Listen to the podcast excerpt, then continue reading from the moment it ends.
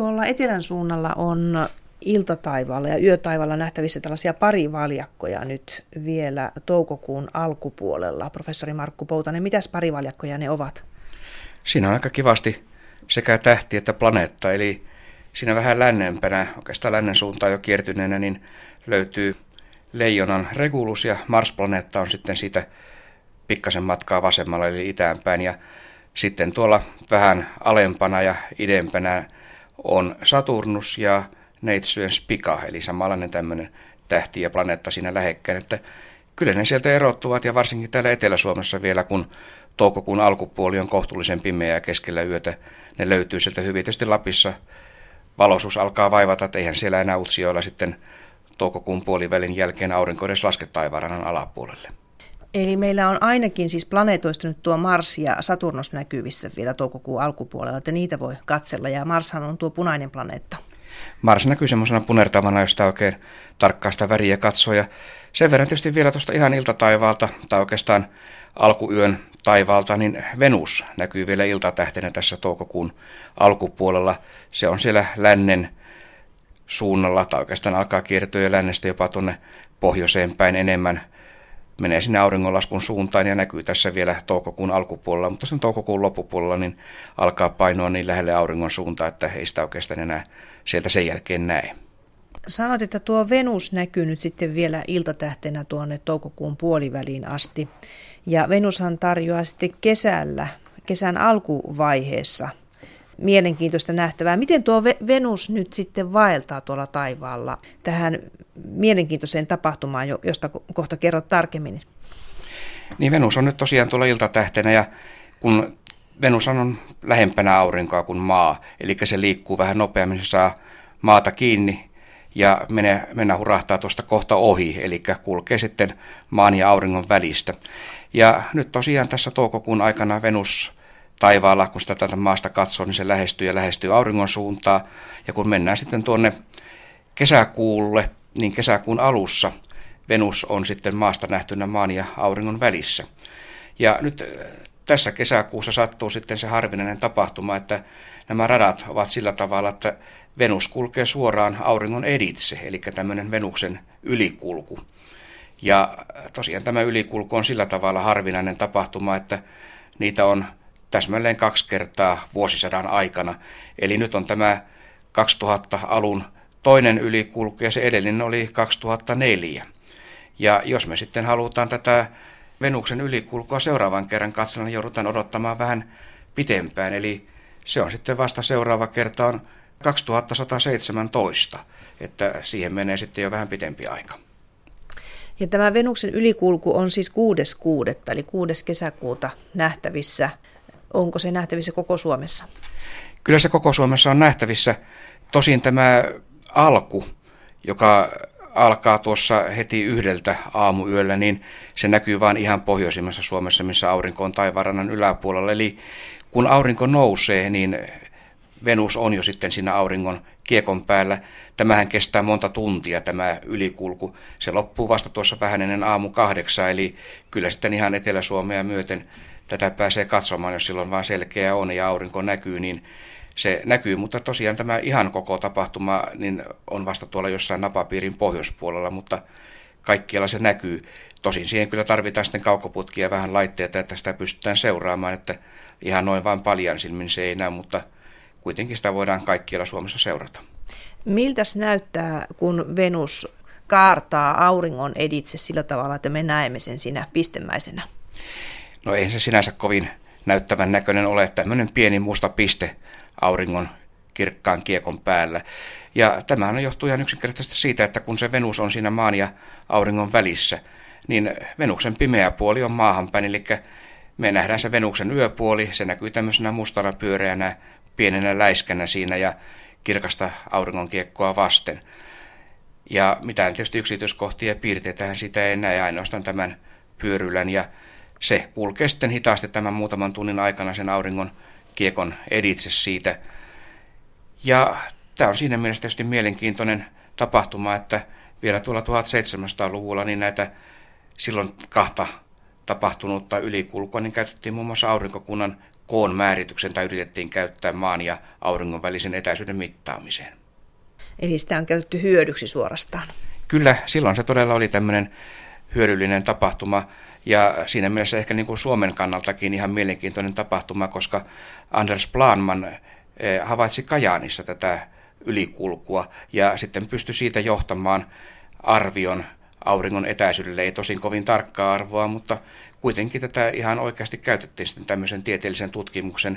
Että tietysti tällä hetkellähän tässä oikeastaan ei ole sillä tavalla tieteellistä mielenkiintoa, mutta tämmöisen oman mielenkiintonsa tarjoaa juuri se, että se on niin harvinainen tapahtuma, että voi sanoa, että ei, ei kerran elämässä, vaan kaksi kertaa elämässä, jos on sattunut näkemään tämän edellisen silloin 2004, eh, mutta tämän jälkeen sitten niin tämä sukupolvi ei enää sitä näekään, että sitten saa odottaa melkein sata vuotta, että se seuraava kerta tulee.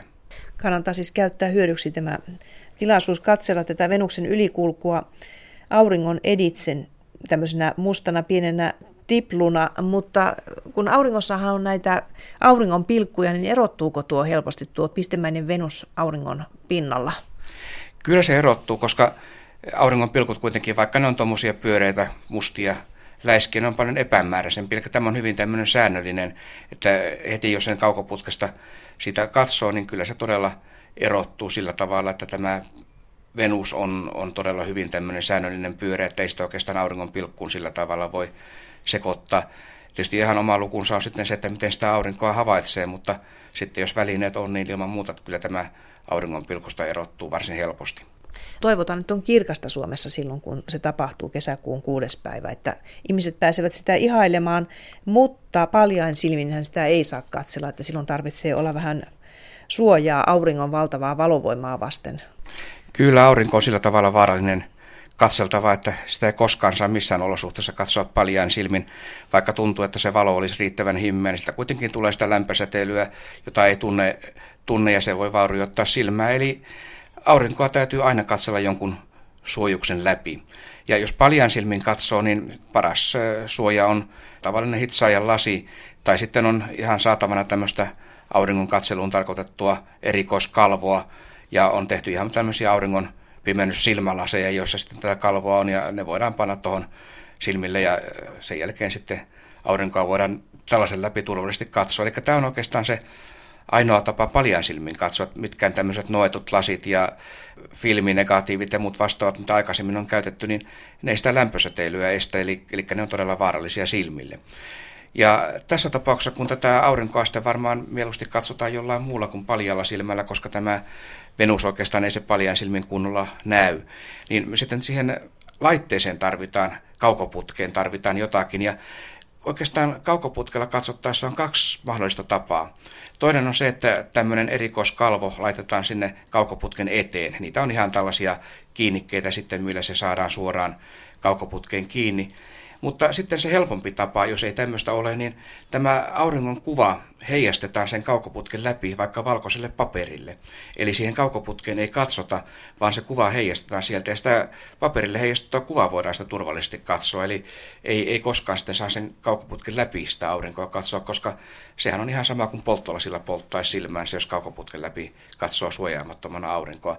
Mutta tämä paperille heijastaminen on ehkä se kaikkein turvallisin tapa ja sillä pystyy sitten tämmöisellä pienelläkin kaukoputkella aika helposti aurinkoa seuraamaan ilman sen kummempia kommervenkkejä. Ja kuva on siis riittävän terävä, vaikka se heijastetaan tuolla tavalla paperille? Kyllä se terävä on, koska silloin kun se kaukoputki eh, fokusoidaan siihen kohteeseen, niin kuva on terävä, vaikka se sitten heijastetaankin sinne. Oikeastaan se ainoa haittapuoli on siinä se, että on, on ehkä liian valossa, eli siihen joutuu sitten jonkun tämmöisen varjostimen väsäämään vaikka pahvista, ja millä sitten varjostetaan sitä, ettei se aurinko suoraan sille paperille paista, ja, ja tuota, sitten se näkyy paremmin, mutta tämä on ehkä se kaikkein helpoin ja yksinkertaisin tapa, jos kaukoputki on, niin tämmöisen läpi. Tietysti sitten, jos se kaukoputki on vähän isompi, niin siinä voi käydä niin, että se kaukoputki kerää niin paljon sitä auringon lämpöä ja valoa, että se kuumenee hyvin paljon, jolloin se kannattaa oikeastaan sen kaukoputken eteen vaikka pahvista tehdä semmoinen varjostin, jossa on vain pienimpi reikä, niin että sitä valoa ei pääse niin paljon sinne kaukoputkeen, että se ei kuumene liikaa, mutta tällaisella pienellä kaukoputkella se ehkä ei ole niinkään ongelmana. Toinen planeetta, joka kiertää radallaan auringon ja maan välissä, niin sehän on Merkurius-planeetta, joka on vielä lähempänä aurinkoa kuin Venus. Ja sillähän on myös tämmöisiä ylikulkuja. Kyllä, ja siinä mielessä että Merkuriuksen ylikulku on helpompi, koska niitä tapahtuu noin seitsemän kappaletta vuosisadassa. Ja tämä johtuu yksinkertaisesti siitä, että koska Merkuriuksen kiertoaika on paljon lyhyempi, niin näitä mahdollisuuksia on, on paljon useammin. Ja tosiaan tämä Merkuriuksen edellinen ylikulku oli 2006, ja ehkä monet vielä muistaa sen, ja 2003 oli se edellinen, ja Seuraava tulee nyt 2016, että ei tässä kauhean monta vuotta tarvitse sitä Merkuriuksen ylikulkua odottaa. Se on periaatteessa ihan samannäköinen kuin Venuksen ylikulku. Tosin kun Merkurius kooltaan on Venusta paljon pienempi niin, ja, ja tietysti maasta kauempana, niin se näkyy paljon pienempänä läiskänä, mutta ihan samalla tavalla kaukoputkella se sitten erottuu ja kaukoputkella sitä ylikulkua voi sitten havaita muutaman vuoden päästä. Tähtitaivaalla siis tällaista mielenkiintoista nyt kesällä ja tämä päivä Venuksen ylikululle oli siis kuudes päivä kesäkuuta, eli päivämäärän voi laittaa jo nyt mieleen, mutta ennen sitä on odotettavissa muuta mielenkiintoista nähtävää. 21. päivä toukokuuta on osittainen auringon pimennys, joka näkyy vain Lapissa. Joo, tämä näkyy aamuyöllä, eli Lappi on sitten se ainoa paikka, missä aurinko on taivaanrannan yläpuolella Suomessa – tuohon pimennyksen aikaan. Ja eikä tämä pimennys mitenkään kovin näyttävä ole. Se on ihan pikkasen noin 9 prosenttia auringon pinnasta peittyneenä kuun taakse sitten tuossa e, osittaisen pimennyksen suurimpana hetkenä. Eli täytyy mennä ihan tuonne lähestulkoon Utsioille saakka, että se koko pimennys siellä näkyy sitten. Ja jossain tuolla Rovaniemen seutuvilla, niin me nähdään ehkä sen pimennyksen ihan loppuvaihe. Mutta tosiaan tämä on semmoinen varsin pieni pimennys, mikä ei, ei juurikaan sitten, tai sitä juurikaan varmaan huomaa, että oikeastaan tuolle se näkyy sitten Kiinassa, Japanissa, Tyynellä valtamerellä on sitten varsinainen pimennys, missä se on se suurin vaihe. Ja tämä on siinä mielessä sitten erilainen, että tämä on niin sanottu rengasmainen pimennys, eli auringon ja kuun keskinen etäisyys, kun se maasta vaihtelee hieman, niin nyt tässä kuu on sitten keskimääräistä kauempana ja niissä kuun kiekko ei sitten ihan kokonaan peitä sitä aurinkoa. Eli vaikka me oltaisiin sillä täydellisyysvyöhykkeellä, niin me ei nähdä tämmöistä hienoa täydellistä auringonpimennystä siellä, vaan se aurinko pilkottaa sen kuun reunan yli joka suunnalta, eli se on tämmöinen rengasmainen pimennys tällä kertaa. Entäs tuo kiintotähti taivas? Kannattaako sitä vielä katsella nyt ennen kesää toukokuussa? Kyllähän siellä ainakin Etelä-Suomessa tähtiä vielä näkyy. Pohjois-Suomessa tietysti alkaa olla niin valoisa, että ei, ei juuri mitään enää näe, mutta Etelä-Suomesta katsottuna niin tämä tähtitaivas on siinä mielessä oudossa asennossa monen mielestä, että tämä on juuri se kesän tähtitaivas, eli taivas semmoisena kuin me kesällä sen nähtäisiin, jos olisi pimeää täällä Suomessa, ja sen takia se on meille niin kuin siinä mielessä outo, että näitä tähdistöjä, vaikka ne tuttuja tähdistöjä ovatkin, ne on ehkä vähän oudossa suunnassa, koska kesällä taivas on niin vaale, että niitä yleensä ei näe. Tämä on oikeastaan tämä loppukevään viimeiset yöt ovat semmoisia, että siellä juuri kannattaa sitten katsella näitä eteläisen tähtitaivaan kohteita. Siellä näkyy tämä Neitsyt, missä Saturnusplaneetta on Neitsyön spikan vieressä, käärmeen kanta ja käärme, vaaka, skorpionin pohjoisosat pilkahtavat siellä etelässä. Kaikki tämmöiset, jotka sitten jos menee tuonne johonkin välimeren seutuville, missä on kunnolliset pimeät kesäyöt, niin niitä voi sitten siellä ihailla paljon paremmin. Tähtitaivas ei tosiaan kovin hyvin näy enää sitten, kun mennään pitemmälle kesää kohti ja varsinaiseen kesään, mutta silloinhan on, ovat nämä pilvet, joita voi päivällä yrittää katsella. Nehän ovat hienoja kesällä. Kyllä, nyt oikeastaan tämmöisiä ilmakehän ilmiöitä on useitakin, mitä nimenomaan keväällä ja kesällä kannattaa katsella. Tässä keväällä on nämä haloilmiöt, on kangastukset kylmän veden päällä tai kuuman tien päällä näkyy aina tämmöisiä kangastusilmiöitä, niitä voi katsella. Ja sitten kun mennään tuonne keskikesään ja vähän loppukesääkin kohti, niin tämmöisiä valaisevia yöpilviä. Ja nämä valaisevat yöpilvet on taas hyvin korkealla, jopa usean kymmenen kilometrin korkeudella olevia hyvin harva-aineisia pilviä, jotka näkyvät kirkkaana silloin, kun aurinko on pikkasen taivaanrannan alapuolella, eli maanpinnalla on pimeää, mutta nämä pilvet, jotka on niin korkealla, niin aurinko valaisee niitä ja ne näkyy tämmöisinä kirkkaina. Tämmöisiä niitä valaisevia yöpilviä voi katsella kesän aikana sitten.